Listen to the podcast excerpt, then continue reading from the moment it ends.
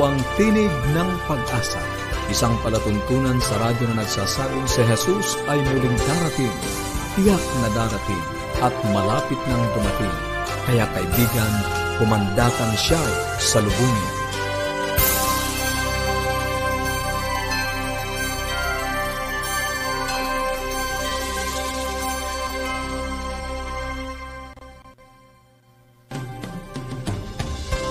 Maligaya at puno ng pag-asang pakikinig mga kaibigan. Kami ang inyong lingkod, Pastor Nel Caranza. At Melo Anadem O.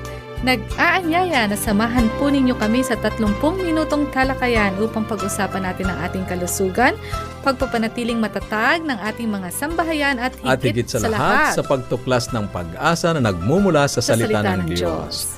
Dalangin namin na kayo po ay nasa mabuting kalagayan saan man kayo naroon at nasa pag-iingat ng ating puong may kapal. At patuloy kaming uh, nag-aanyaya na kayo po ay makipag-ugnayan upang mapagkalooban po kayo ng mga aralin sa Biblia at ng mga aklat. I-text po ang inyong kompletong pangalan at address. Sa Globe, 0917-1742-777.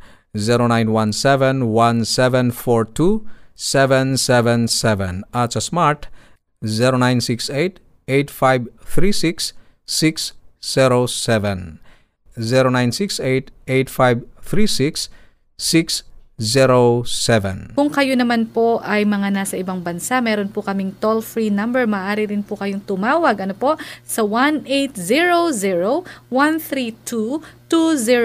800 132 20 196. Maari din po kayong magpadala ng mensahe. Meron po kaming Facebook page. I-like nyo po ang aming Facebook page facebook.com slash awr Luzon, Philippines at pwede po kayong mag-email sa connect at adventist.ph.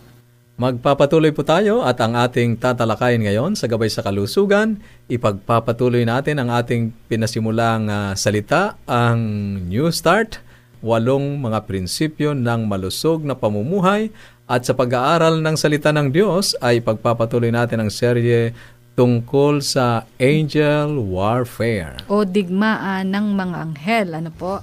At para po sa gabay sa kalusugan, ating pong tinatalakay ang New Start. Nasa letter N pa lang po tayo na ang ibig sabihin ay Nutrition. Sa nakaraan pong mga ilang araw, ating po napag-usapan nga ang may kinalaman sa pagkain kahapon tinalakay natin ang tungkol sa sobrang timbang o obesity. At naalaman po natin na kapag sobra ang timbang, pinabababa nito ang ating buhay. Pinatatanda tayo actually ng 9 mm-hmm. years. Mm-hmm. Kita mo yan?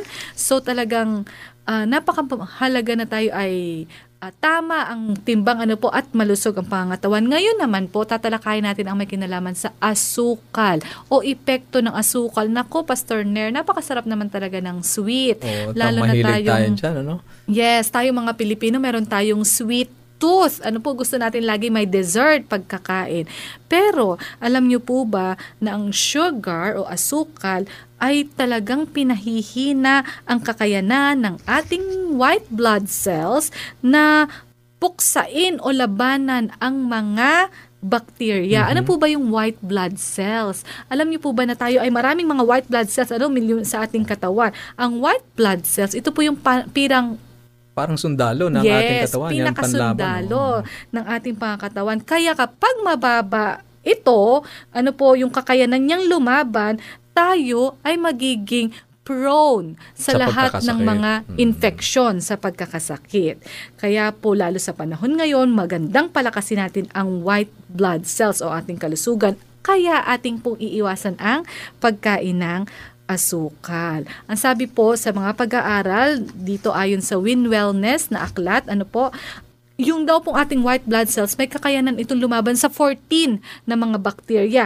Yaan ay kapag malusog tayo. Mm. Pag kumain po tayo ng sugar o ng asukal, yung halimbawa naka 24 tayong kutsarita ano po ng asukal, ang kaya na lang labanan daw ay isa na lang na bacterium. Da, sa halip na 14 nagiging isa na lang. E minsan po ang dami ng consumption natin ng kinakain ipinapasok sa ating katawan na asukal. Ang problema Paano? kasi, Melo, mm-hmm ay yung mga nakatagong asukal sa kinakain natin. Yes, Mm. tama ka diyan Pastor. Kagaya ng ano-ano bang ano-ano bang mga kinakain Siguro. natin o iniinom na mayaman sa asukal na hindi natin ramdam. Ayan, ano ayan. po? Kagaya ng Soft drinks. soft drinks. Yan po ay number one sa pinakamaraming sugar content. Isa pa po yung mga juice. Akala natin Yung mga, mga fruit pack, juices, ano? mga naka-tetra pack, nakalata.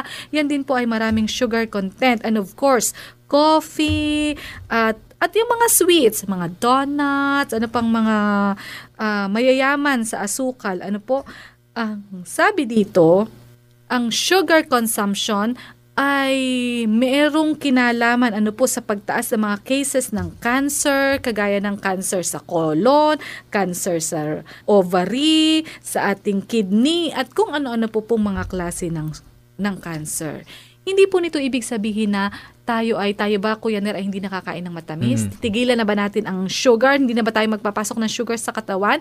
Hindi naman po ganun ang ibig sabihin. Pero ang sinasabi po nito, iwasan natin po or Yung labis. yung no? labis na Sobra-sobra, pagkain, ano? sobra-sobrang pagkain ng asukal. I-limit po natin yung ating mga dessert. Ano po sa mga special na okasyon, pag birthday, anniversary, ano po. At yung po mga kinakain nga natin, meron na yung mga halo or kahalong asukal. So, kainin po natin in moderation. Yung tamang dami lang po. Kaya, mahalaga po na magbasa rin tayo ng labels. Ano po? Tama, tama. At pag nakita natin na isa sa mga ingredient o pangunahin niya pong lahok ay mga corn syrup, ay tayo po ay gumamit ng ah, may pagtitimpi. Ano po, yung hindi tayo nagmamalabis. Ayan po ay isang tip lang sa ating para tayo manatiling malusog. Ano po, iwasan ang sobra-sobra pong asukal. Ayan, maraming salamat Melo sa kaalamang iyong binahagi sa ating mga tagapakinig ngayong araw. At magpapatuloy tayo sa atin pong ah, palatuntunan. Kung mayroon po kayong mga katanungan o anuman ang nais ninyong iparating sa amin o nagnanais kayo ng mga aralin sa Biblia at ng mga aklat na amin pong ipinamimigay, maaari kayong makipag-ugnayan sa ating mga bagong numero sa Globe 0917-1742-777. 0917-1742-777 at sa Smart 0968-8536-607 0968-8536-607 Pwede rin po kayong magbigay ng message, mag-send ng message sa aming Facebook account, facebook.com slash AWR Luzon, Philippines, at email sa connect at adventist.ph.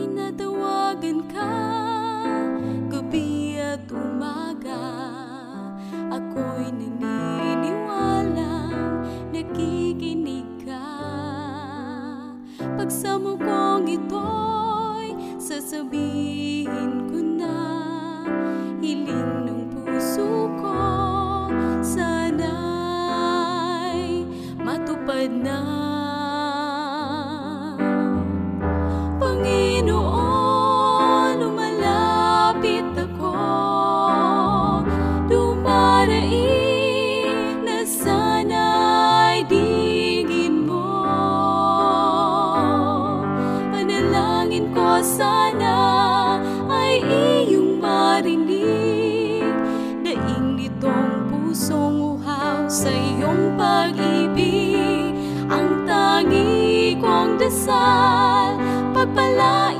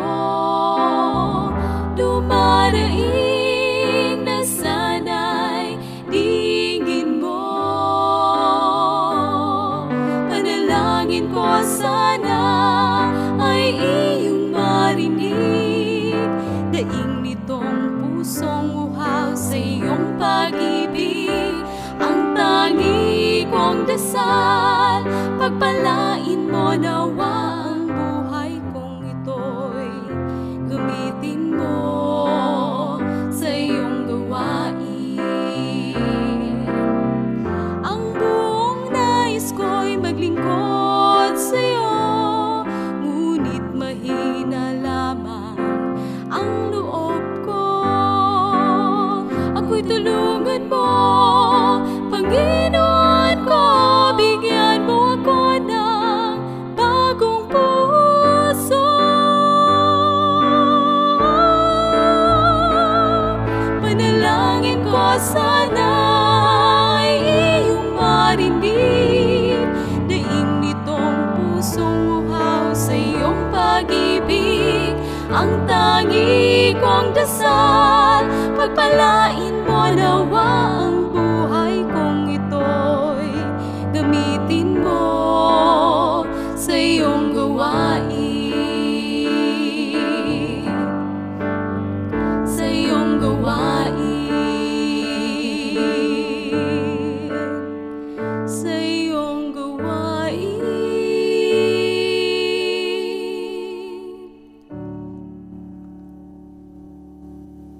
Siya po ay handang makinig sa atin. Ano po, maaari nating sabihin sa kanya ating mga pag-aalinlangan, ang ating mga takot, ang mga kagustuhan ng ating mga puso. Ang Diyos po natin ay nakikinig sa tuwi-tuwi na. Sa ating pong pagpapatuloy, atin pong pinag-aaralan sa nakalipas na tatlong araw ang paksa na ang pamagat ay digmaan ng mga anghel. Ngayon po ay nasa ikatlong bahagi na tayo, pagsubok sa mga espiritu. Ah, paano ba natin ititest o susubukin upang maalaman nating mabuti Kung Ang- ang, sinusundan nating espiritu ay ang espiritu ng ating Panginoong Diyos o ang espiritu espiritu ng ng, kaaway o o kadiliman. kaaway. ano, Melo. Mahalaga itong paksa na ito na ating uh, tatalakayin ngayon sapagkat dito natin makikilala kung ang ating sinusundan ay sa Diyos. Kaya magpapatuloy po tayo. Pinag-uusapan natin ang tungkol sa mga masasamang espiritu na ginagawa ang lahat upang ipahamak, gawa ng masasama at iligaw ang mga tao ng Diyos. Yun lang naman ang kanilang layunin, ano? Ilayo ang tao sa Diyos. Ngayon, nais kong pag-usapan natin ang tungkol sa iba't ibang uri ng spirit uh, phenomenon at ito ay isang uri ng hindi pangkaraniwang espiritu na maaaring naranasan na ng ilan sa atin isang bagay na para bang nakaririnig ka ng isang tinig na bumubulong sa iyo, nagbababala, o isang aktwal na nakakaramdam ka ng puwersa na nagpapalayo sa iyo sa isang darating na sakuna o masamang pangyayari. Halimbawa, ang mga karanasang aking babanggitin ngayon. Sa kalagitnaan ng gabi ay nagising ang ina ng aking kaibigan na may natatanging impresyon na ang kanyang ina ay namatay. Ilang sandali lang ay tumunog ang telepono. Ito ay ang kanyang kapatid sa probinsya na nagsasabing namatay na nga ang kanilang ina. Ang isang kakilala ay nagmamaneho ng kanyang sasakyan kasama ang kanyang dalawang anak na batang babae sa likurang upuan nang mawalan siya ng kontrol sa sasakyan. At natagpuan niya ang kanyang sarili na patungo sa isang konkretong barrier at tiyak kapag sumalpok doon ang kanilang sasakyan ay biglang kamatayan para sa kanila. Bigla siyang napahinto nang hindi nasugatan sa gilid ng kalsada. Ang mga karanasang ito ay hindi pangkaraniwan. Ang ilan sa inyo ay maaaring nagkaroon ng ganitong karanasan o marahil ay may kakilala kayong isang nakaranas ng ganito. Ang mga karanasan na tulad nito ay nagsasabi sa atin ng walang pag-aalinlangan na mayroong isang mundo ng mga espiritu na umiiral sa pagitan ng tao at ng Diyos. At bukod dito, ikaw at ako ay nilikha na may kakayahang at pagnanais na makipag-usap sa supernatural. Iyon ang dahilan kung bakit napakarami ang naaakit sa isang uri ng supernatural uh, phenomenon na kanilang naririnig ngayon. Katulad ng mga panggagaway at pamamagitan. Ano? Ngunit binibigyan tayo ng babala ng Biblia sa bagay na yan. Sa unang sulat ni Juan, Kabanatang 4, Talatang 1, ay ganito ang ating mababasa. Mga minamahal, huwag kayong magsipaniwala sa bawat espiritu, kundi inyong subukin ang mga espiritu kung sila'y sa Diyos, sapagkat maraming nagsisilitaw na mga bulaang propeta sa sanlibutan. Iyan, maliwanag ang babala sa atin ng Biblia, subukin ang bawat espiritu, ang mga espiritu, sapagkat sinabi rin dito na mayroong um, masasamang espiritu na magsisilitaw sa pamamagitan ng bulaang propeta at mga ngaral sa sanlibutan. Pansinin ang ugnayan sa pagitan ng mga huwad na propeta at espiritu. Ang mga huwad na propeta ay binigyan ng kapangyarihan ng mga masasamang espiritu. Sinabi mismo ni Jesus sa mga huling araw ay maraming lilitaw ng mga huwad na propeta at maraming bulaang Kristo ang sisikaping dayain ang mga tao ang marami. At yan ay nakatala sa Mateo Kabanatang 24, talatang 11.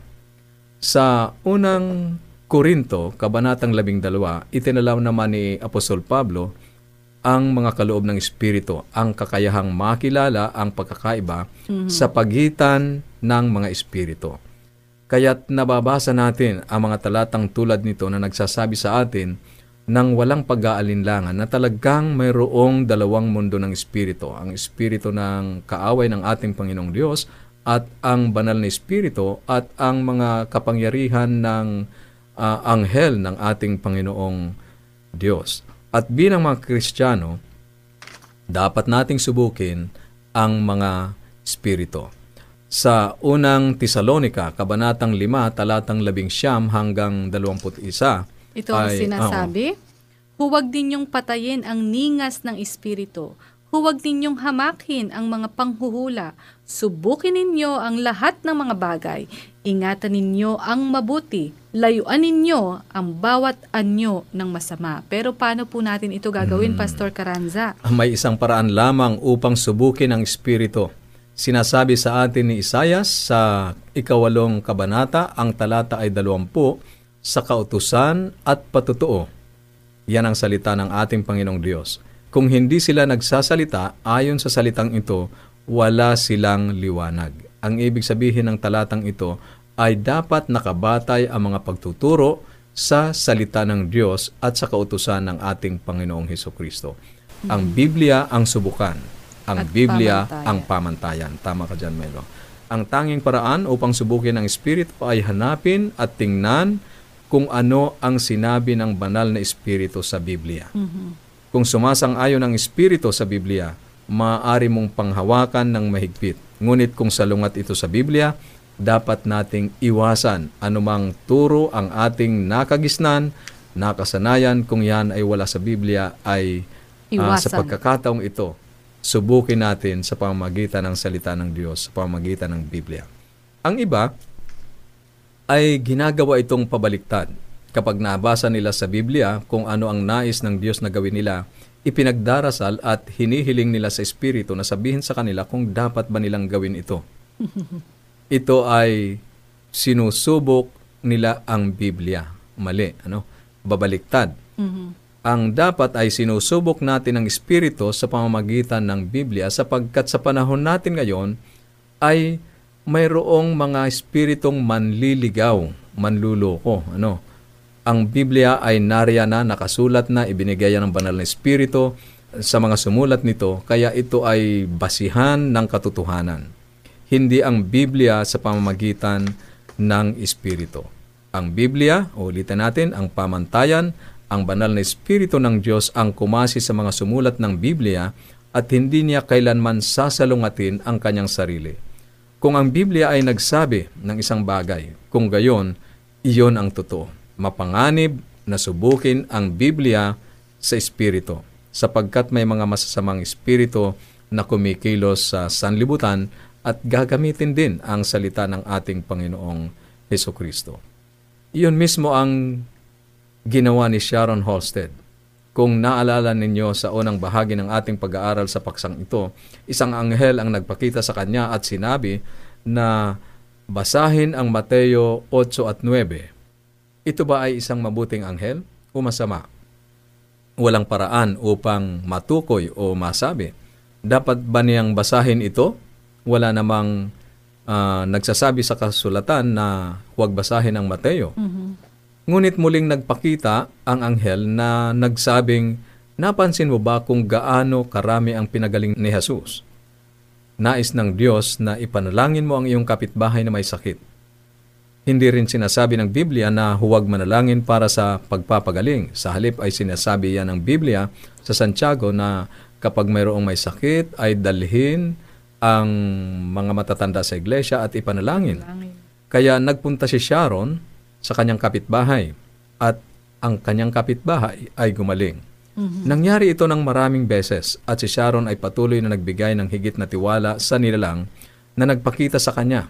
Sa huli, sinabi sa kanya ng nilalang, Sharon, ang pamilyang Green ay malapit ng tumalikod sa Diyos at silang lahat ay mawawala. Nais ng Diyos na kunin mo ang kanilang buhay upang mailigtas ang kanilang mga kaluluwa bago sila mapahamak. Nang panahong iyon, si Sharon ay naging labis na nagtiwala at hindi niya sinubok sa Biblia ang sinabi ng Espiritu. Pinatay niya si Lynn Green. Ngayon ay natuklasan natin na mayroong dalawang mundo ng Espiritu. Isang daigdig ng mabubuting Espiritu at daigdig ng mga masasamang Espiritu. Ang paksang ito ay pinalalim pa ni Apostol Pablo sa Efeso, Kabanatang 6, talatang 12. Ito po ang sinasabi, sapagkat ang aming pakikibaka ay hindi laban sa laman at dugo, kundi laban sa mga pinuno, laban sa mga otoridad, laban sa mga kapangyarihan ng madilim na mundong ito, at laban sa mga espiritual na puwersa ng kasamaan sa mga makalangit na lupain.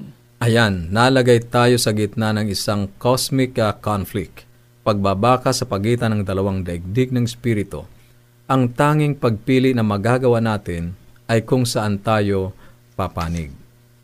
Nakita ni Juan ang parehong bagay sa Apokalipsis Kabanatang 16 nang makita niya ang mga maruming espiritu na lumalabas sa bibig ng dragon, hayop at bulaang propeta. Tinipon nila ang mga hari sa sanlibutan, ang buong mundo para sa labanan, sa dakilang araw ng Diyos na makapangyarihan sa lahat. Ang paglalaban ng anghel ay isang salungatan sa pagitan ng dalawang kapangyarihan. Makikita natin kung paano ang labanan sa pagitan ng mga espiritu ay magpapatuloy sa mga bansa sa buong mundo na magdadala sa Armageddon ang huling labanan.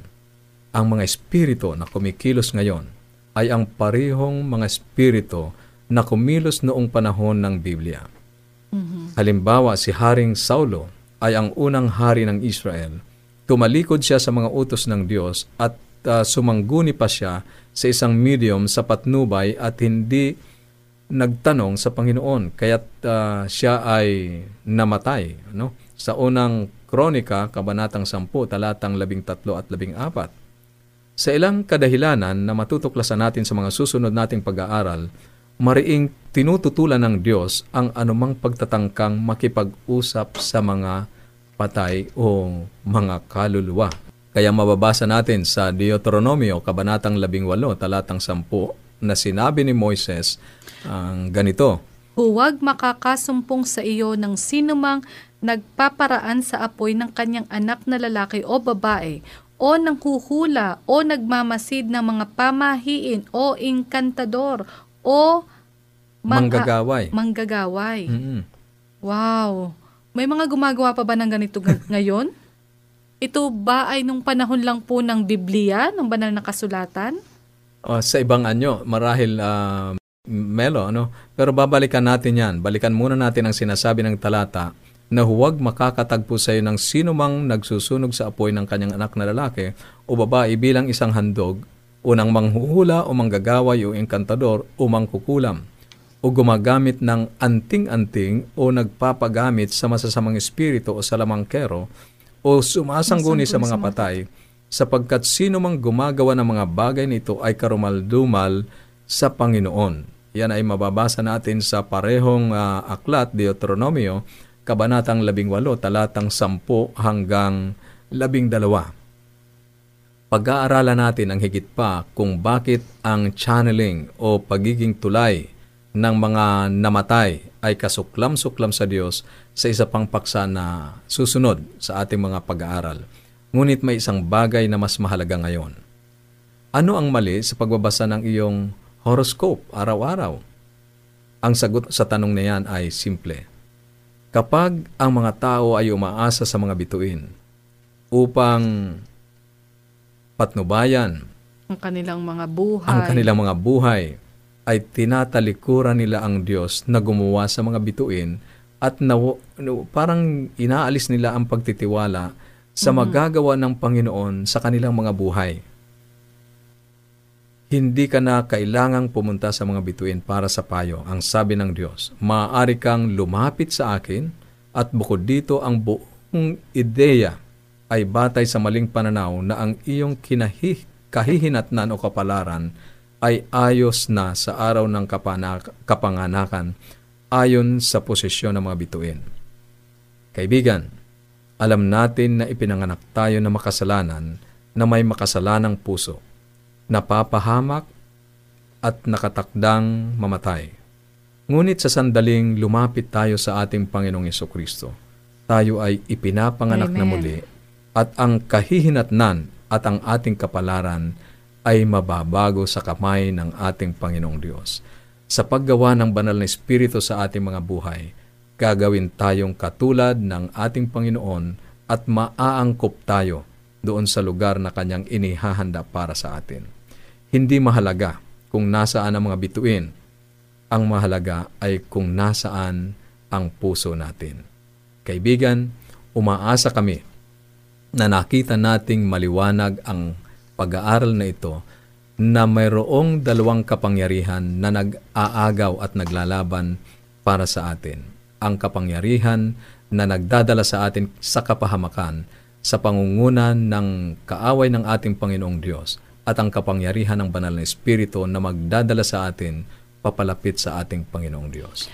At pwede natin yung malaman, Pastor Nair, sa pamamagitan ng banal na kasulatan. Amen. Susubukin natin. ang So, meron dalawang mundo. Ano po? Ang tanong, saan tayo papanig? Kung mayroon po kayong mga katanungan o anuman ang nais ninyong iparating sa amin o nagnanais kayo ng mga aralin sa Biblia at ng mga aklat na amin pong ipinamimigay, maaari kayong makipag-ugnayan sa ating mga bagong numero sa Globe 0917-1742-777. 0917-1742-777 at sa Smart 0968-8536-607. 0968-8536-607. Pwede nyo rin pong i-like ang aming Facebook page facebook.com slash awr Luzon, Philippines or mag-send ng email sa connect at adventist.ph.